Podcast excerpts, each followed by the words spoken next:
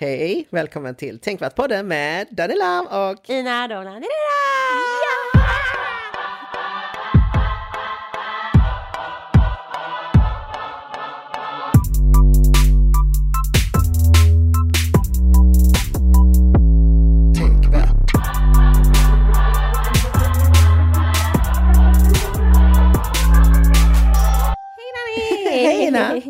Hur är läget? Du, du är lite krasslig. Jag vet, vi sitter med en plastvägg emellan oss. Nej jag skojar. Nej, för båda är vaccinerade faktiskt. Exakt, vi är double vaccinated. Nej men eh, hej Danny, fan jag måste bara säga att allt, nu, den här veckan är vi hemma hos eh, dig. Förra veckan var vi hemma hos mig. Och alltid när jag kommer upp här Ja. så är det så här, nu när vi fixar ordning så pratar vi ju inte, vi typ bara, vi vågar inte börja prata för då, vi bara, då missar man att säga det i podden. Så hej Danny, det känns Ja, alltid hej. som att, eh, alltid när jag kommer in så är det så här, mm, mm, mm. Helt tyst, vi Exakt. bara tar fram mickarna. Ja. Nu installerar vi. Nu istället vi. Nej men du har, du har helt rätt, jag, du hör ju på mig. Jag, jag mår bra, men jag har varit, eh, jag har varit jätteförkyld den här veckan. Mm, det är inte allergi liksom. Nej, det är riktigt liksom, eh, alltså det är så sjukt. Jag har typ trott att jag var lite så här övermänsklig bara för att jag hade, jag hade, jag tror jag hade corona typ förra året i mars, alltså precis när det kom. Mm. Eh, och sen dess har inte jag liksom varit sjuk alls, alltså inte ens en liten förkylning typ, för att man har ju varit så isolerad och allting liksom. Ja. Så jag har typ glömt bort att man kan få vanliga förkylningar ut som inte är corona. Du trodde att om man tar de här vaccinationerna så är man odödlig? Exakt! Liksom. Ja men bara också för typ vanliga förkylningar har typ slutat, det, ja, bara för att folk liksom håller sitt avstånd så slutar ju de här säsongsförkylningarna liksom. Eh, Men jag har tagit bägge vaccinen, men Ja. sen så i eh, måndags denna veckan så började jag liksom må, må dåligt. Mm. Och jag, gjorde ett, jag hade sån här antigentest hemma, så jag gjorde ett test typ i början på veckan därför jag bara fuck, jag, jag bor ju med min sambo. Ja. Så jag var ju tvungen, för han är frisk liksom. Och så visade det negativt. Och jag Mm. bara nice. Men så bara blev jag mycket, alltså jag har varit, verkligen varit sängeliggande. Så jag har inte gjort, Shit. alltså jag har verkligen varit helt Åh, wiped nej. out, dramatic queen. Ska. Eh, Men du pluggar den på distans? Ja, eller? precis. Ja. Så det har funkat. Men det, jag, jag trodde inte på... Alltså jag var så sjuk att jag inte trodde på testet. Så jag bara, det här är inte sant. Mm. Så jag gjorde ett till antigentest nu för typ två dagar sedan. Men det var fortfarande negativt. Så all that drama for nothing. Ja, då, men det är bra. Då, då vet vi att vi ändå kan ses. Ja, att, exakt. Men vet du hur det funkar ifall vi har tagit båda vaccinationssprutorna? Alltså, kan man fortfarande smitta folk? Det kan man väl? Via...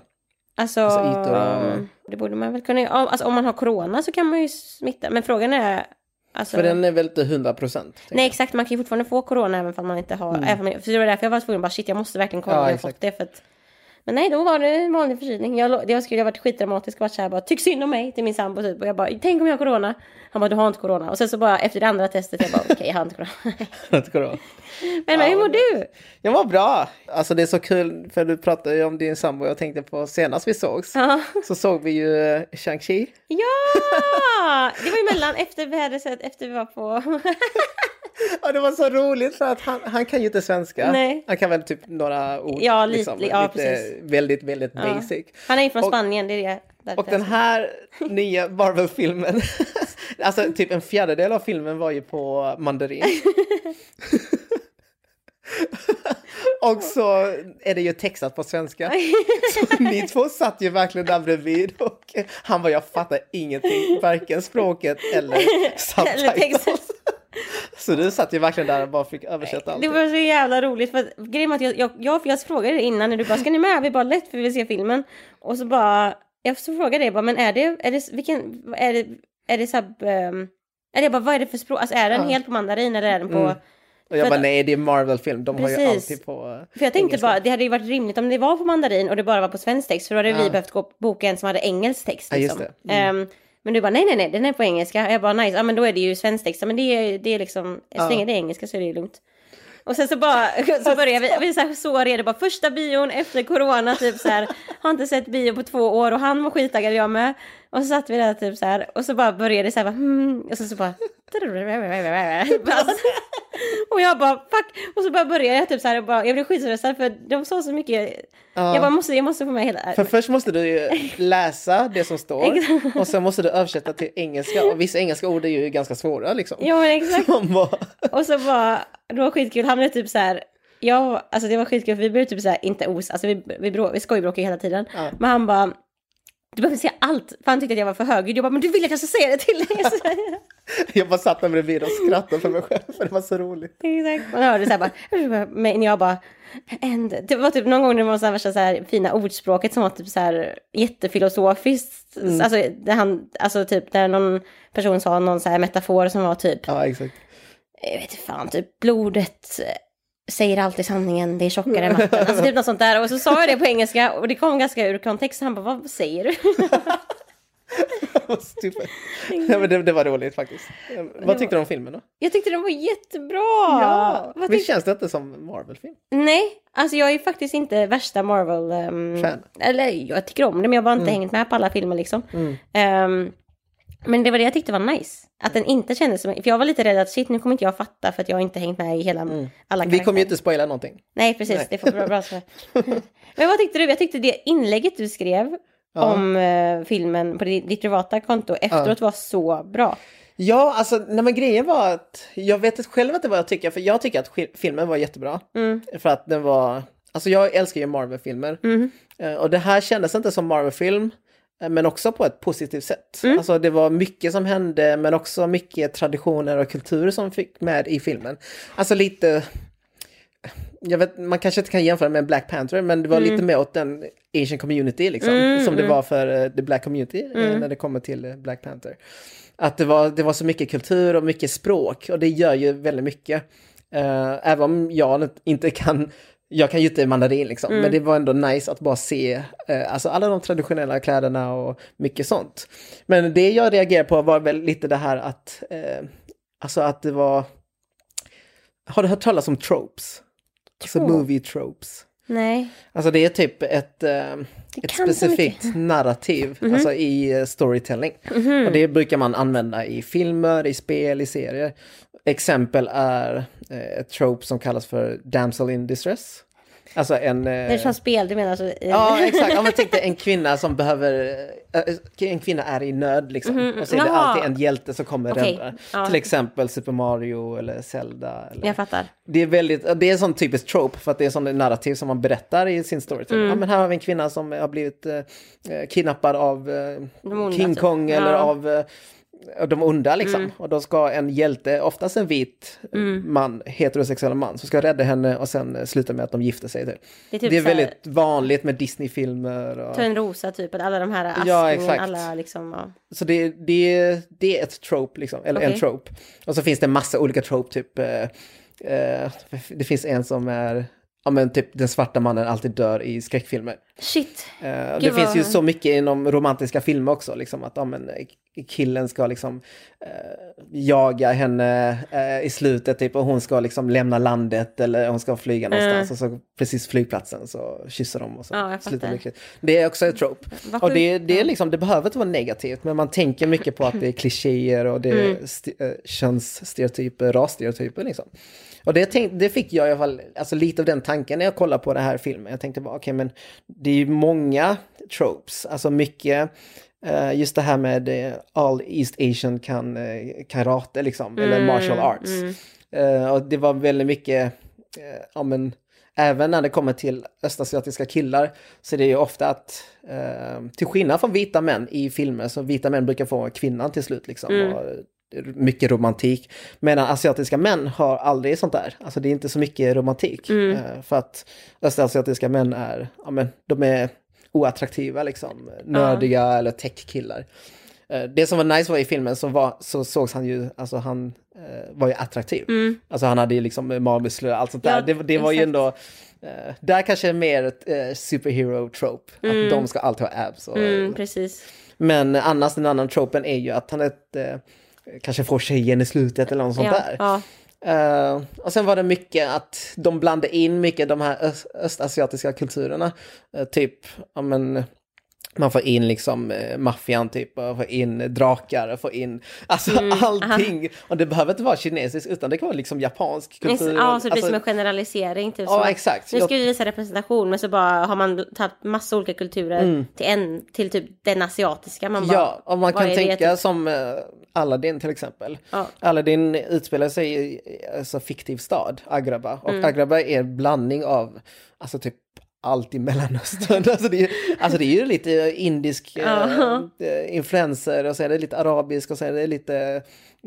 så det, Det är, så lite så. sjukt. Det är verkligen så här eh, ett eh, typ, ehm, vad ska man säga, ja men en på generalisering bara, vi behöver en stereotypisk Mellanöstern eh, eller vi behöver en Och stereotypisk då slänger man asiatisk. in alla tokens som finns, Mm, liksom, och alla tropes som existerar. Och så tänkte jag så lite att ja, men, det här kändes lite så. Eh, Men jag vet inte riktigt hur jag ska känna för det. För att samtidigt så Nej. blir jag också alltså, lite stolt över Ja, min ja, egen ja. kultur. Bara shit vad coolt med alltså, lite mystik och Mm. med drakar och alla kan liksom eh, kung fu typ. Mm. för det, det, i andras ögon ser det ju lite coolt. Eh, Ja, för, ja. Eh, Så jag, jag skrev ju det inlägget efter vi hade sett filmen. Jag bara, fan vad nice, men det var lite synd att det var mycket eh, alltså East Asian tropes liksom. Men Exakt. samtidigt, jag vill inte analysera för mycket för det här är ändå en bra början Mm. till en eh, superhjälte som ändå kommer förhoppningsvis hamnar eh, med Avengers liksom. Mm. Eh, så var det eh, några som skrev och diskuterade lite och det var en som skrev att eh, ja men är det inte så att vi är så vana vid att eh, att när väst ska skriva om liksom Exakt. östasiater så är det så ofta vi ser det som stereotyper, alltså rasistiska stereotyper. Mm. Typ yellow face eller att någon Ja men alltså alla de här tropes är fast jättestereotypiskt. Mm. Att det nästan blir rasistiskt liksom. Att vi är så vana vid det. Att nu när man verkligen har liksom en... Eh, alltså, det var ju nästan bara östasiater i, eh, i filmen. Mm, mm. Och att det var mycket östasiatiska kulturer som eh, influerade liksom hela, eller genomsyrade hela filmen. Så blir det så att man kanske tänker, ja men det här är också någonting från, som väst har gjort liksom. Mm. Men eh, jag tror snarare, snarare det är tvärtom. Att eh, bara för att vi är så vana vid att eh, västvärldarna hela tiden eh, porträtterar oss rasistiskt så tolkar vi allt som är asiatiskt rasistiskt. Alltså jag fattar, och jag, fattar exakt vad du menar och jag känner också verkligen igen den här, det, du, det du sa att man blir ju ändå typ så här stolt, alltså även fall det är som på ett generaliserande Mm. sätt typ, så blir man ändå stolt för man bara, det är ändå någon representation. Ja. Förstår du vad jag menar? Det, för, det, för ibland så, för det, det här handlar ju, allt det här handlar ju om typ vilken, alltså representation i liksom Hollywoodfilmer eller Ja. media och allting.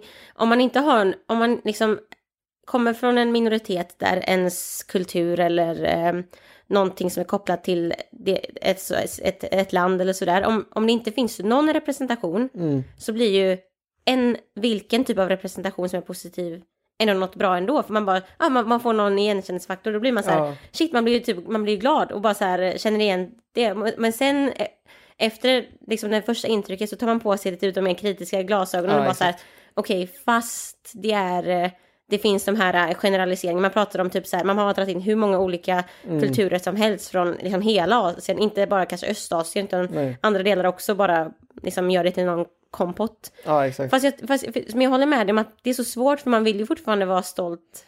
Ja, Vart får ens lycka gå typ? Måste man typ bara för att man typ är en rasifierad person, måste man vara politisk hela tiden? Eller Mm. Ja, kan man bara få vara lite glad? Man bara, det är det som är så jobbigt, man bara kollar på det, man bara samtidigt bara har på de här glasögonen liksom. Man bara släpp dem, släpp dem. exakt, bara enjoy, bara, åh jag känner igen det typ.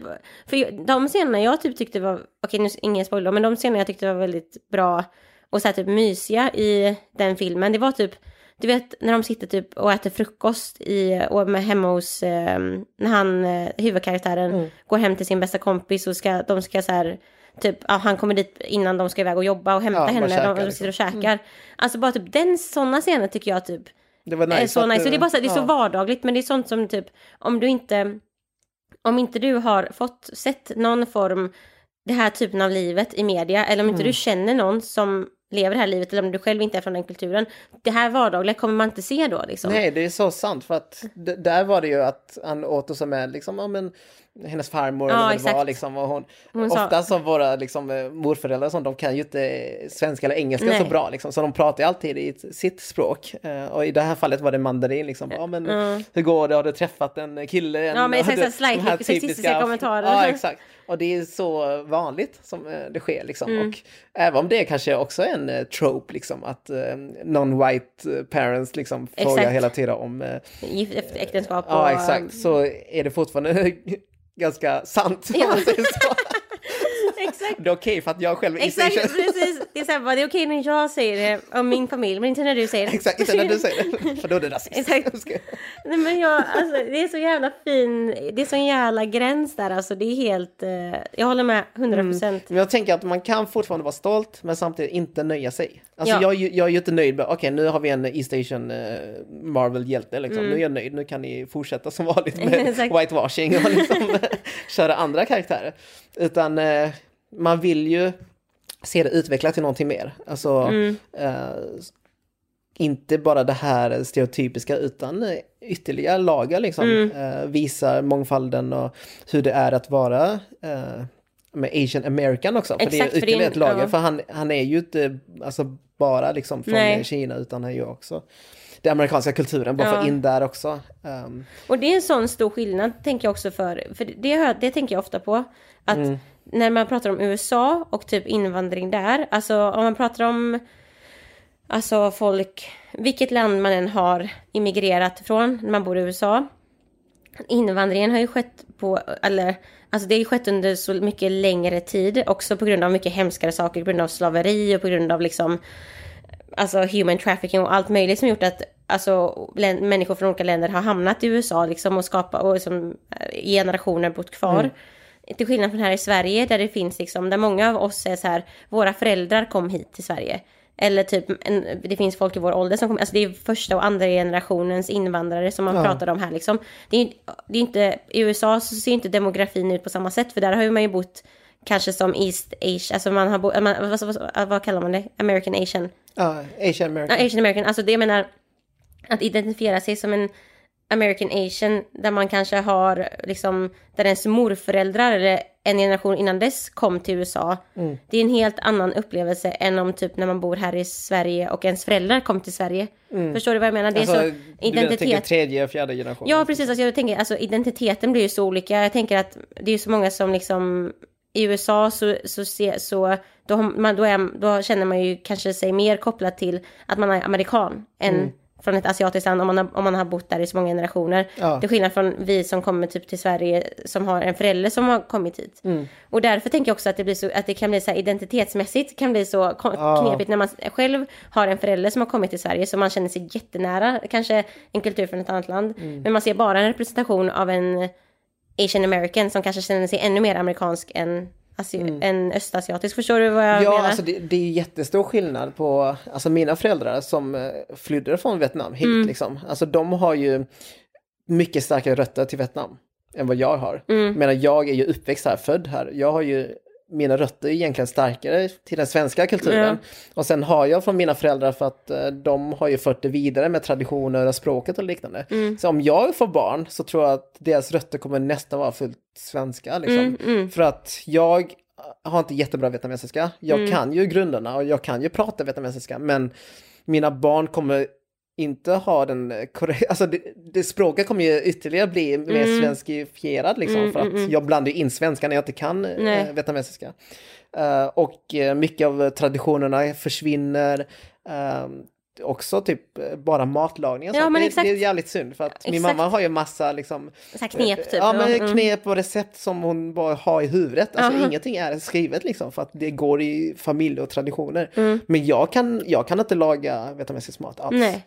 Utan det har ju försvinner från min mamma till mig. Mm, mm, mm. Och sen från mig till mina barn kommer ju, det kommer bara bli köttbullar på potatis liksom. Eller i, i ditt fall, köttbullar och sallad.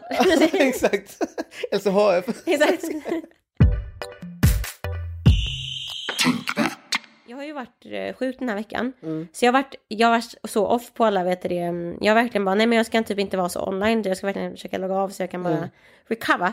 Exakt. Så att jag, jag typ har, typ nu när vi, ja men typ för två dagar sedan när jag började må bättre, eller tre dagar sedan, så började jag läsa allting jag missat. Mm. Och då läste jag allting vi ska prata om nu idag, fast i ett svep. Jaha, okej. Alltså många nyheter liksom. Så. Ja, alltså, exakt. vissa, jag har ju sett vad allting har cirkulerat kring liksom. Mm. Inte bra tips att läsa saker som gör en provocerad på samma gång. Ja, nej. Jag bara, Så det blev arg samtidigt som du läste. jag var som en sån superhjälte som bara så här. Hulken. Exakt, Hulken. Ja men fan det har, det har hänt lite grejer och eh, det som har blivit viralt i, uh, vad ska man säga, aktivistvärlden, mm. men också spridits så att det blir till ja, mainstream media. Så fort också? Ja, det var ju det här klippet uh, i parlamentet med uh, bland annat då Claes Malmberg. Mm. En komiker då. Och det man ser är att han, ja men, han spelar en politiker tror jag och han sjunger en, en vaggvisa. Ja. Där han gör narr av ja, men, alla dödsskjutningar som har skett nu senaste tiden ja. i, i orten. Det har ju blivit så att till och med barnvisor, alltså på, till exempel i, i Husby, de här förorterna, där har ju alla barnvisor har ju ändrat text. Och här har jag okay. fått från en, en, liten god vän till mig. Okay. Eh, ni känner säkert igen det, det så här. I ett hus i ortens slut. Liten gangsta tittar ut. Svenne lobbar bram så fort.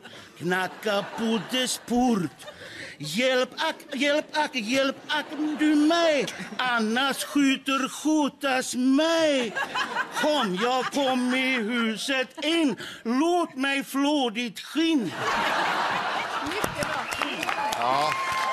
Det var inte jättegangster.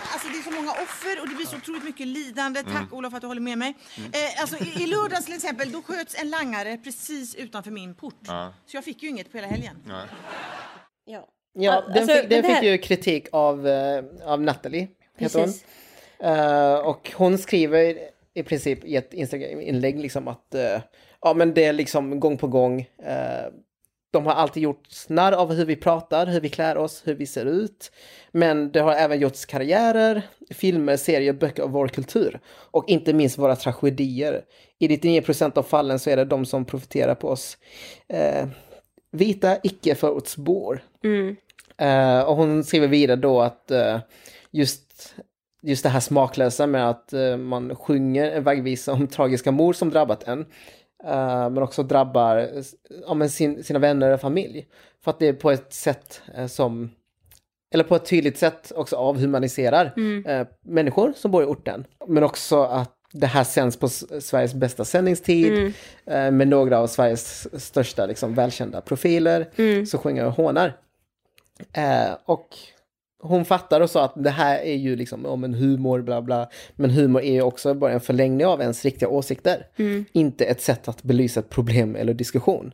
För att de diskuterar ju inte det här senare utan det är Exakt. ju bara skämt om, eh, om vilka som dör i mm. orten. Um, och så avslutar hon med, ja men med största sannolikhet så kommer det här inte åtgärdas. Inga ursäkter och ingen egentligen som bryr sig förutom eh, vi.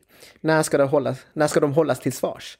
Ta ansvar. Varför ska det alltid ligga på oss? Mm. Och så har då klippet blivit väldigt viralt. Eh, runt en, nästan en halv miljon har sett liksom, klippet. Shit. Vad, vad, hur känner du när du såg det här? Nej, alltså jag mm, såg det då, då in, inte i, i tidsenlighet utan jag har ju läst liksom allting efteråt.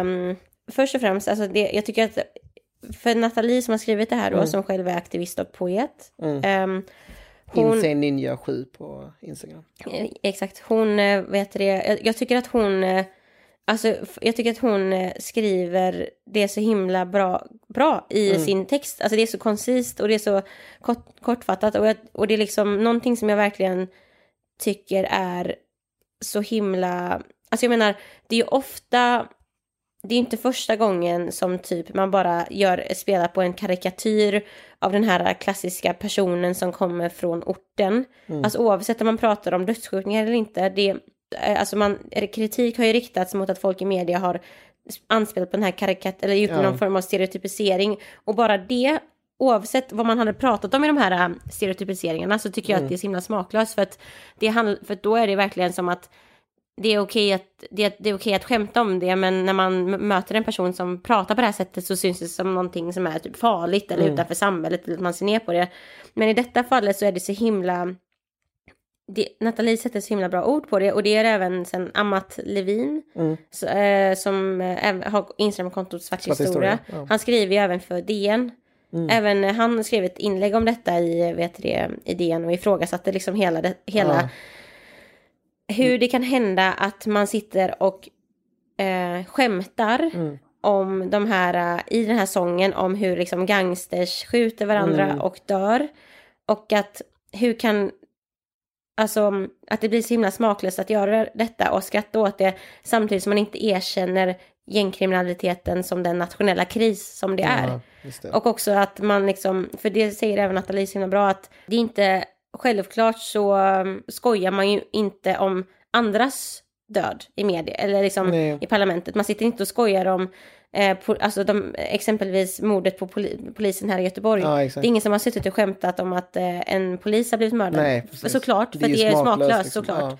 Men när man gör det om någon som är en gangster eller utanför exakt. samhället, då är det någonting man kan skratta åt. Och det är ju en kritik som jag tycker att de verkligen så här, de pinpointar den så himla Mm. himla bra.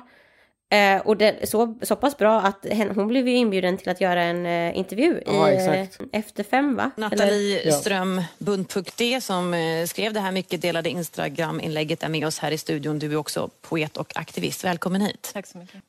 Vi ska säga också att Claes Malmberg och eh, parlamentets exekutiva producent Johan Janrell har båda tackat nej till att eh, vara med ikväll. Men Johan skriver så här i ett uttalande.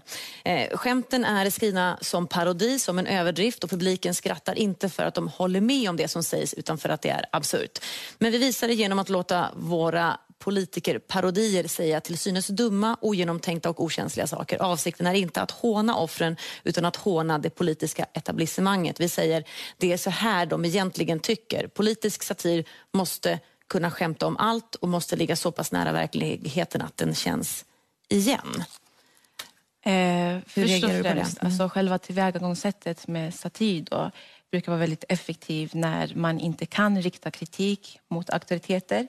Så till exempel länder där det, förekommer, där det inte förekommer yttrandefrihet så använder man sig av satir. Eh, att sparka på en utsatt grupp som redan li- ligger ner, det är inte satir längre.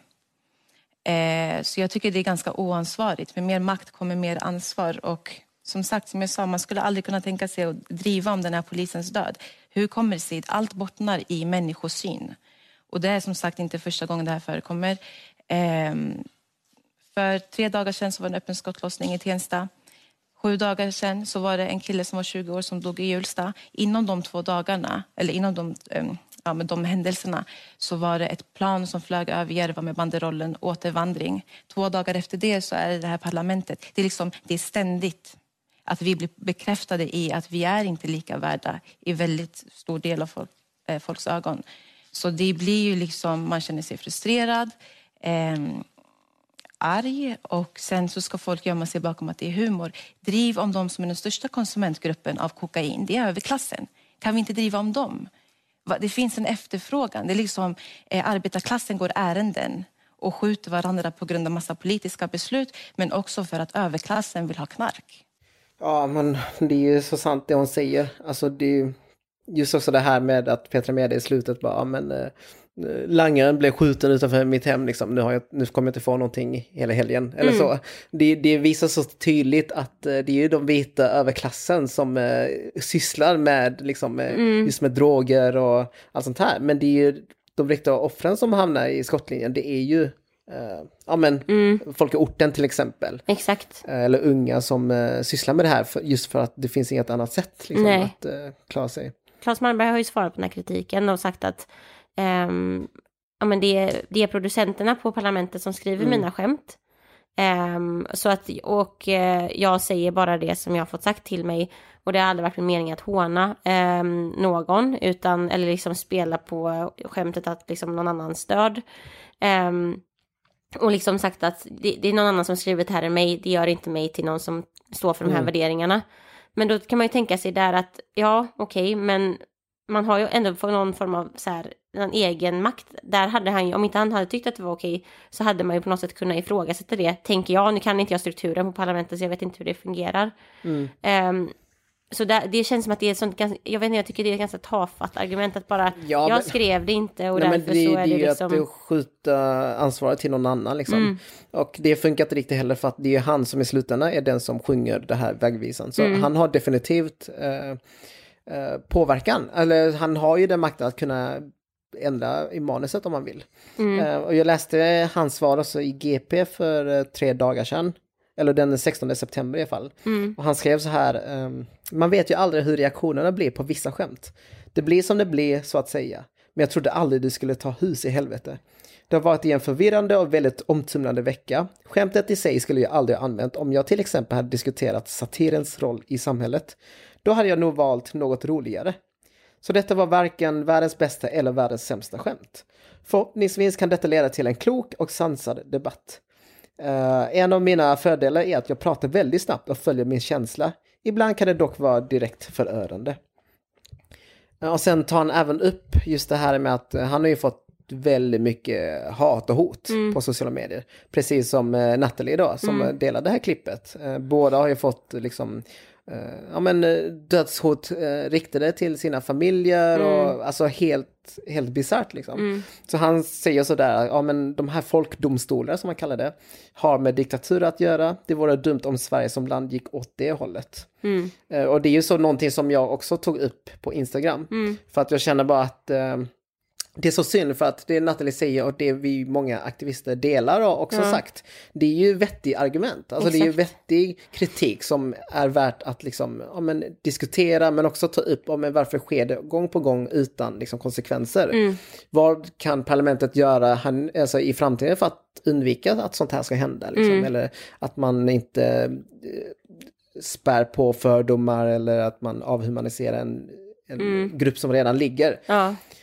Uh, så det, det har varit jättebra liksom, sansad debatt och uh, också uh, alltså, befogad ilska mm. från folk, speciellt liksom folk från orten. Mm. Det är ju verkligen befogad och den ilskan ska ju kunna riktas liksom. Exakt. Men problemet är när det blir en våg av människor som går in i ja men låt oss säga Claes Malmbergs liksom Instagram eller att man eh, på Facebook och liknande, att man skickar liksom strömmar av hat eh, av rent eh, bemöta diskriminering med diskriminering. För att man skriver ju inte Alltså det är inte kritik längre utan det är rent påhopp på honom ja, som mm, person. Mm, mm. Uh, som att man skriver om en jävla tjockis liksom. Alltså ja. väldigt mycket uh, fat shaming. Mm. Som skadar ju också de som är kanske tjocka och ser den här debatten ja. liksom. Uh, och det, det, funkar inte så för att det är som att om det var en eh, svart person som gjort något fel, att man går in och skriver mm. rasistiska saker. Precis. Det gynnar ju ingen.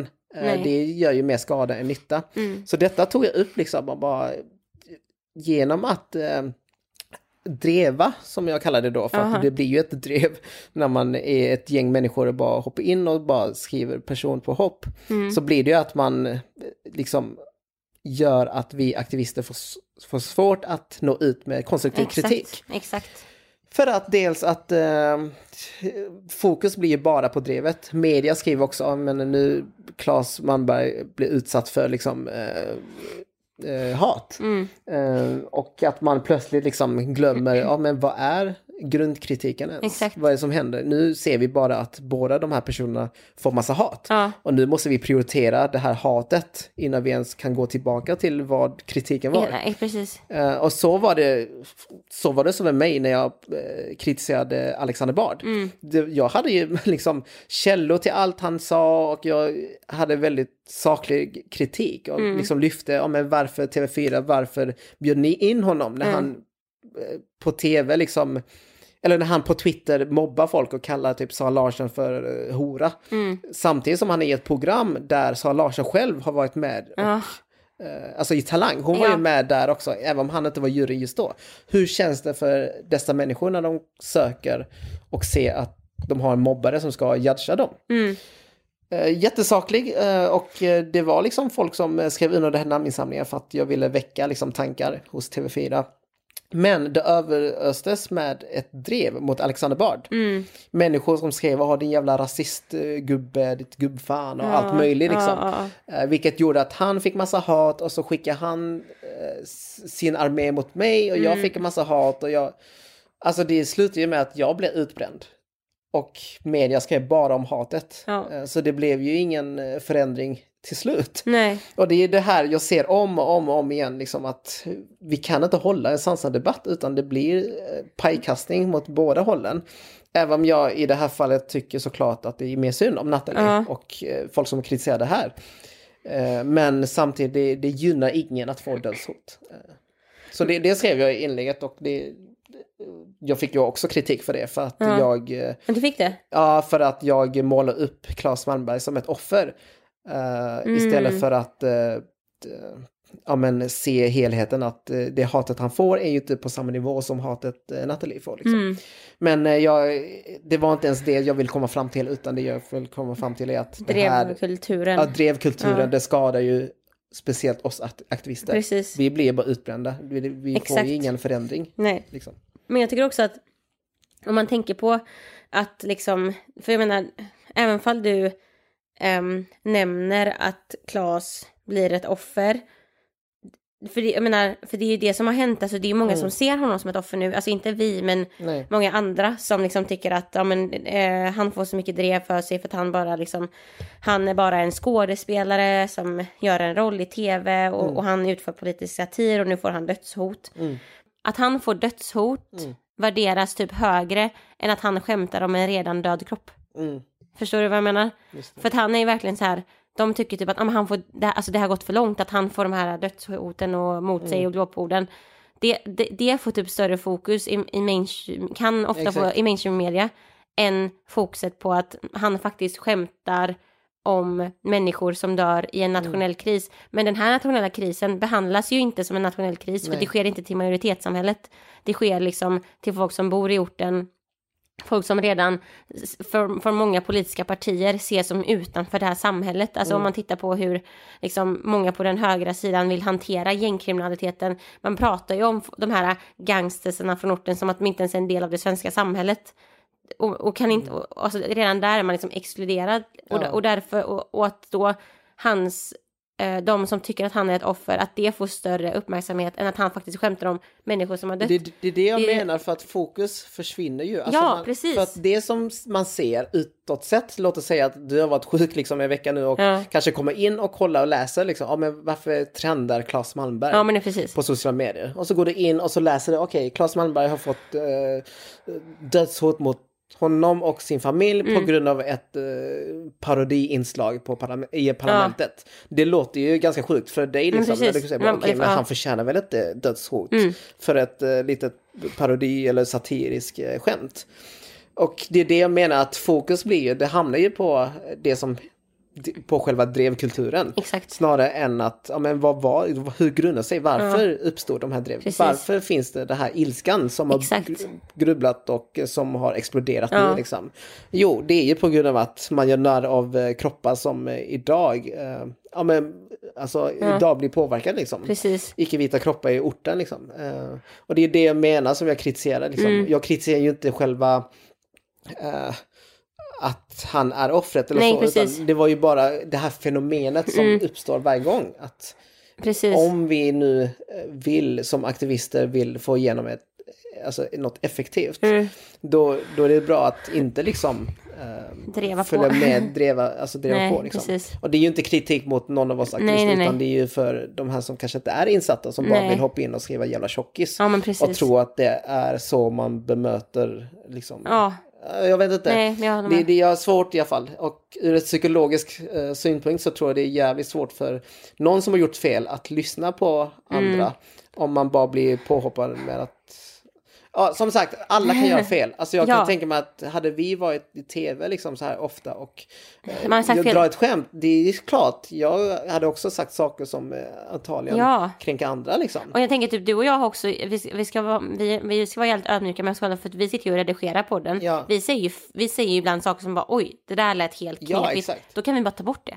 Och så är det borta sen, förstår du vad jag menar? Så att det Ja, och, och alla det- gör ju fel. Och det är Precis, Det, ja. och det, det är okej att göra fel. Det är bara det att eh, just TV4, de gör fel hela tiden. Exakt. Så då pratar vi om rasistiska eh, nidbilder och stereotyper. Så där, mm. man kan nog inte använda det, Nej. det liksom. Men vi får heller inte glömma att vi alla är mänskliga och Eh, vi gör fel. Exakt. Eh, och då kanske det bästa är inte att hoppa in och säga din jävla kines. För Nej. att jag ska fatta att jag har gjort fel. Eh, för att det funkar inte så liksom. Exakt. Jag vet att jag, nu i och med att jag varit sjuk och jag läste allting väldigt så här på, under typ en dag så läste jag Ja. allting istället för att läsa liksom hela utvecklingen. Men jag, jag är typ inte förbi stadiet över att vet, den reaktionen som alla har inne i den studion, att de sitter och skrattar och att, Ja. att han sjunger typ ja, och nu typ, eh, nu minns jag inte exakt vad han sa men typ gangster, gangster, åh så synd, någon kommer skjuta mig. Och sen så säger Petra Mede, ja nu var det någon som dog så nu kan inte jag få mitt knark, haha. För att hon, spe, hon spelar, hon vill ju då spela den här, den här eh, personen som köper knark liksom, Ja, eller den ja, medelklassen, den rika medelklassen liksom.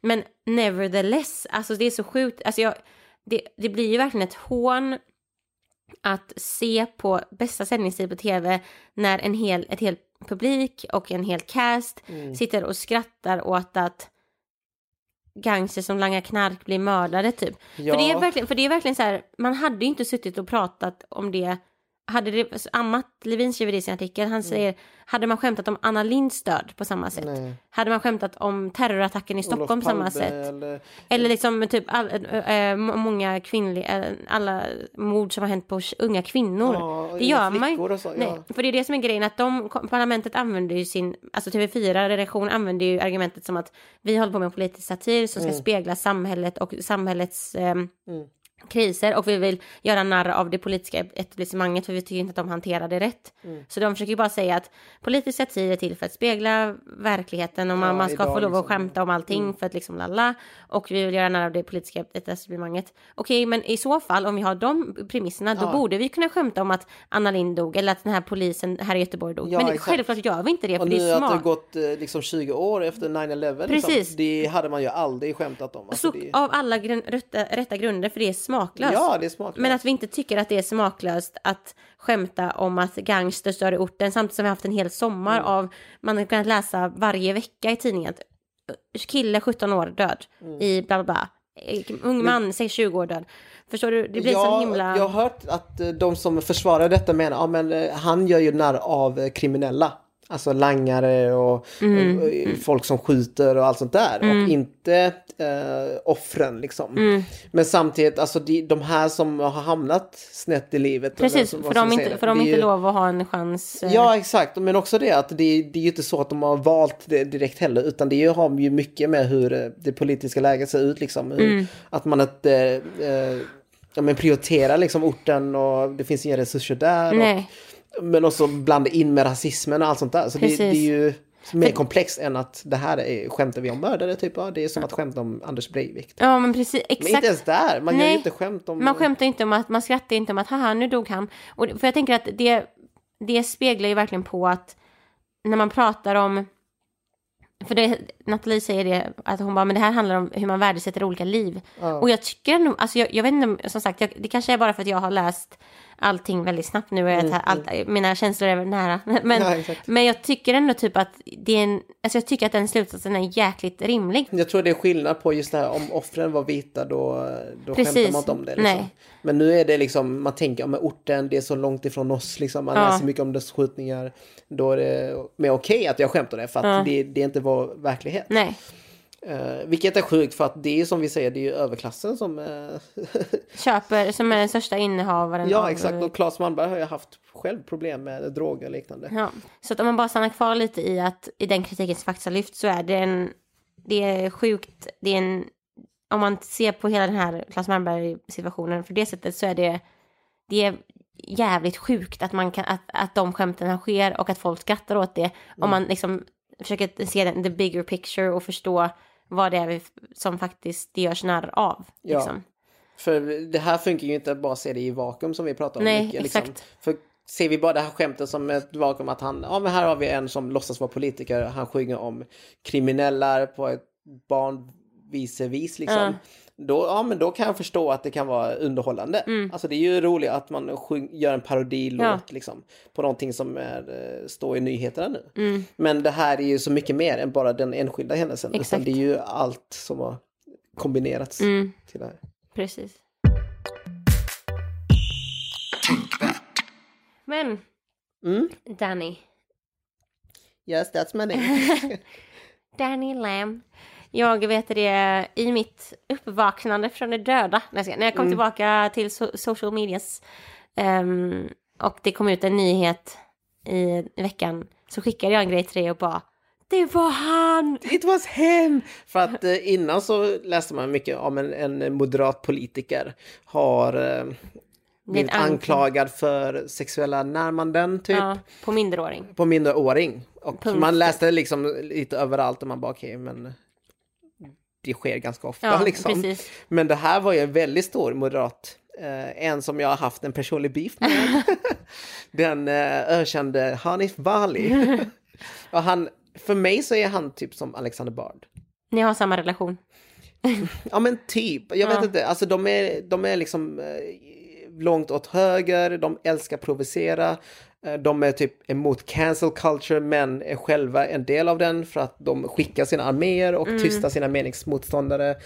Eh, de eh, ser ner på feminister, alltså allt Ja, checkar i min lista på, På eh, högertroll typ. Offentliga högertroll. ja. Mm. Och i det här fallet så var det ju en, en tjej, Mm. en flicka från, eh, hon var medlem i MUF tidigare. Mm. Eh, Där hon bland annat har berättat att han har liksom bett om liksom nakenbilder, Ja. eh, bett, om sex, till och med, eh, men också gjort närmanden när de eh, sågs och eh, satt och kollade på film liksom, Ja. tillsammans. Vilket är jävligt märkligt för att Hanif Bali är ju 17 år äldre än henne. Eh, och med tanke på maktobalansen där, en högt uppsatt politiker med 140 000 följare eller vad det han Ja. har nu på Twitter och sociala medier. eh, jämfört med en eh, ung flicka på 15-16 år. ja. Så blir det jävligt konstigt att han ska liksom, eh, enligt henne då, eh, kommit hem till henne och hjälpt till med läxorna liksom, men också Precis. umgåtts som, eh, ja, lite mer än vänner. Mm. Eh, Så han gick ju faktiskt ut med ett brev, ett offentligt brev, eh, innan han lämnade sociala medier. Där han förklarar lite. Och han säger bland annat om liksom, ja men eh, jag eh, såg bara henne som en kompis typ och jag var bara där som en mentor för att jag var äldre än henne och jag ville bara hjälpa henne med läxor. Så allt de här anklagelserna, de är, de är liksom, det stämmer inte. Nej. Det här är typ det värsta som har hänt mig Mm. Ja, ja. i hans karriär. Och så säger han bland annat, nu citerat liksom, ehm, för egen del har allt detta tärt oerhört mycket på min familj. Journalister har oavbrutet försökt kontakta min fästmö, ringt på hemma där mina två små femåringar gömmer sig bakom neddragna gardiner och undrat varför de inte längre fritt kan leka i sin lekstuga. En räddning för mig privat är att jag sedan början, långt innan detta drog igång, varit transparent om personen och händelseförloppet med vänner och fästmö. Eh, och detta fick mig att tänka lite på vad han gjorde mot mig eh, i början av detta året. Och det han gjorde var ju att han eh, hittade jättegamla tweets, typ tio år gamla tweets som jag hade likat Ja. och det var typ sexistiska skämt. Liksom. Eh, och han la upp det och bara, ah, titta här har vi en person som försöker liksom exponera sexismen när han är Ja. själv en sexist. För de här tweetsen från 2009 typ. Och fick hela liksom sin, eh, sin följarbas Ja. att skicka massa hot och hat mot mig. eh, Trots att jag har varit transparent om det här innan. Eh, och när jag berättade liksom, men jag var transparent om det här och var öppen med mitt, mitt förflutna så sa han att ja, men det är ju bara krishantering för att Just du det. kommer ut med det nu. Eh, och det känner jag exakt likadant. Har han verkligen varit transparent med andra och pratat om den relationen, den problematiska relationen med en eh, 15-16-årig flicka. eh, när han själv liksom, det är hyckleri tycker Ja. jag bara, rent av hela händelsen. Eh, så jag, jag tycker det var, var intressant med hans brev, att Mm. han eh, nu försöker liksom hantera krisen. Exakt.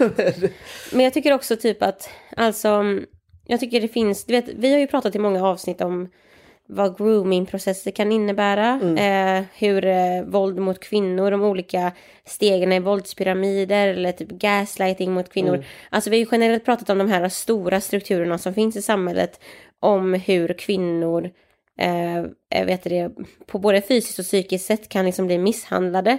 Eh, oftast av män, eller liksom hur, det, hur det kvinnliga våldet på många olika plan ter sig. Helt. Det, vi har pratat om de olika strukturerna på mång, i många olika avsnitt. Liksom.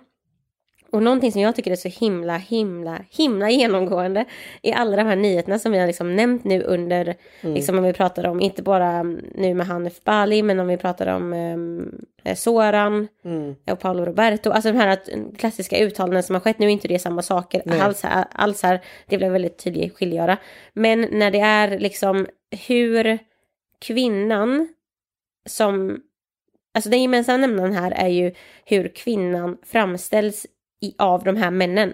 För det är ju någonting som tillhör större sociala strukturer oavsett om Hanif Bali har rätt eller inte. Alltså, Ja, det handlar om att, alltså här pratar, han pratar om att man börjar gå in på henne, den här tjejens typ menta, mentala hälsa och typ Ja. omdöme som att det är synd om henne, hon har blivit manipulerad av motstå- mina motståndare.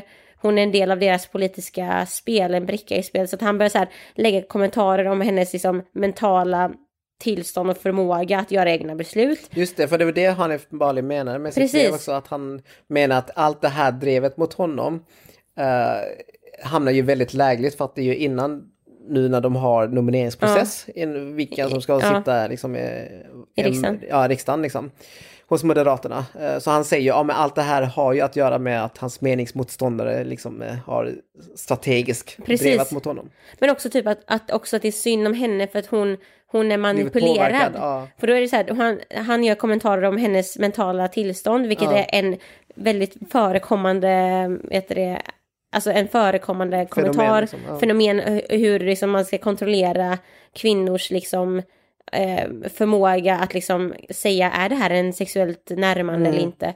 Han även i intervjuerna så har ju hans eh, vet det, sambo, Ja. hustru varit med och, Och, suttit och liksom humaniserat honom på ett sätt som det också är så förekommande i alla de här Ja, men fallen. Ismail-grejerna. Ja, drar in liksom frun för att visa på att här har vi en, liksom en, fami- en familjeman Mm. på något vis. Eller man försöker göra honom mer liksom, Men kanske också ta in en Mänsklig. kvinna för att visa, ja men här har vi en kvinna som, som tror på honom. tror på honom Ja. liksom. Ja. Och sen det här tredje också, att vi återigen liksom börjar tro, alltså om, eller det här är inte en struktur utan det här är mer en fråga som att vad är det ett offer har att tjäna på att gå Mm. ut med sin historia? Varför skulle det liksom, hur kan man inte förlora mer på det om det inte är sant? Förstår du vad jag menar? Mm. Ja, Alltså, men just för att, jag vet inte procentandelen, men typ 98 procent av alla sådana här fall eh, läggs ju ner. Precis. För att det finns ju, det är ju ord mot ord och eh, offret behöver ju visa så mycket bevis för att det ens ska kunna gå vidare till liksom, domstolen och att någon blir fälld. Så det är, det är liksom, vad vinner den här flickan på som fortfarande går på eh, gymnasiet Ja. eller högstadiet liksom? Precis. På att... Eh, Och, på att gå, ja, och, och grejen är att jag tänker att när vi säger detta, detta, alltså givetvis lagen har sin gång, man är inte fälld förrän, eller man är ju skyld, man är Mm. Oskyldig. oskyldig förrän man har blivit fälld. Ja. Och vi säger, det vi säger här nu är ju inte, vi säger ju inte att Hanif Bali har gjort, alltså, alltså att han har rätt eller fel eller säger så. Men man kan fortfarande kritisera hela, alltså Rätt- rättsväsendet, För, liksom, rättsväsendet och också hela, alltså hur, återigen en historia där en en, en, en man med hög status i samhället har blivit anklagad för någonting medan kvinnan, som, eller tjejen i det här fallet, flickan, som kommer ut med det, liksom hur hon hanteras i media, på vilket, hur hennes narrativ blir skapat utifrån den här högprofilerade mannen i samhället. Och det är samma strukturer varenda gång. Att man börjar tveka på hennes mentala förmåga, att, eh, ehm, att hon eh, att hon gör det endast för att få typ fame själv.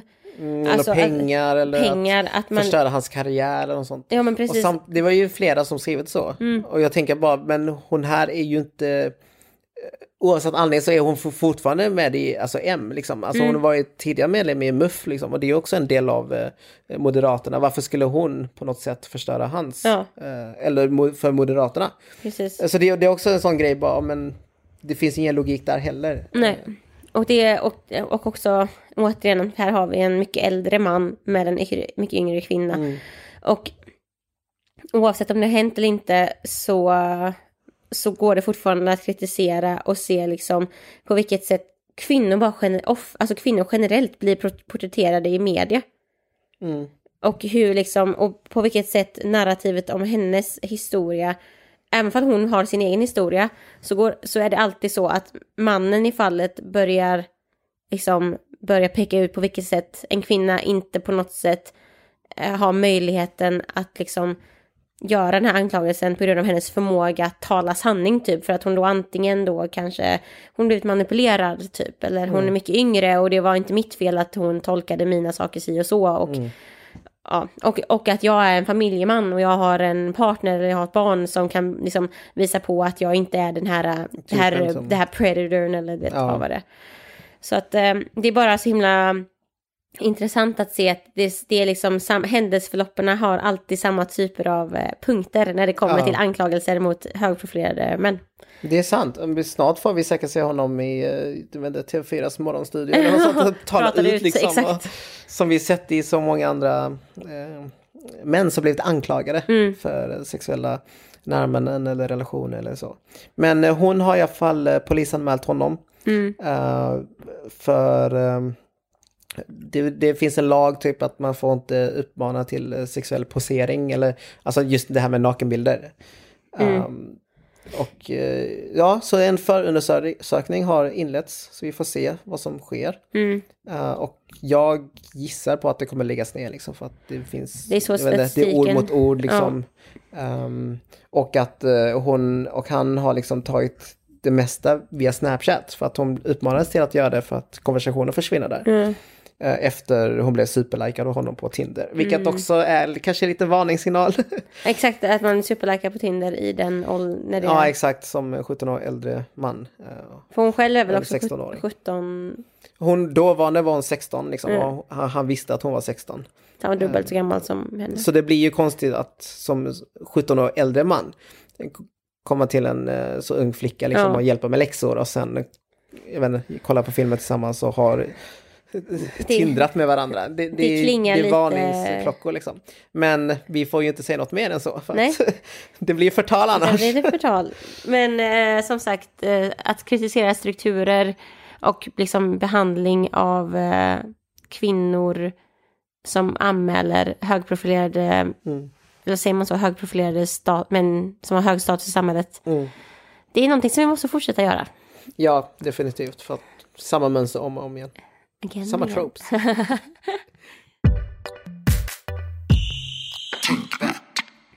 Wow, Danny, vi är verkligen tillbaka till routines. Back to criticizing. Ja, skönt.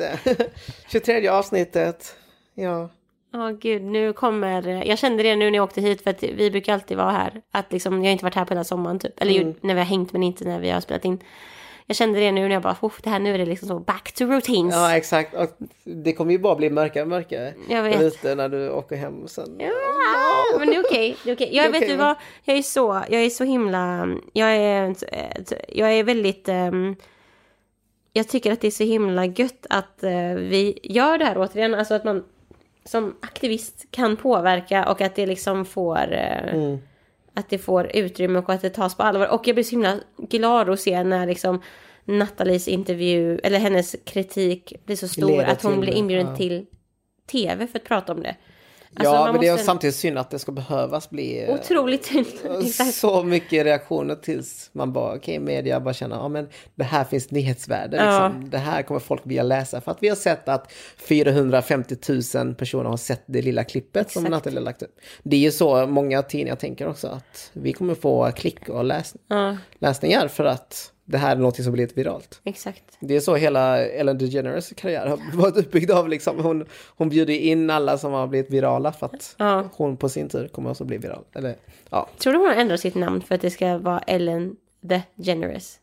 För hon är ju sån delar ut pengar Aha, hela det är tiden. så generous. Hade Nej, eller? eller?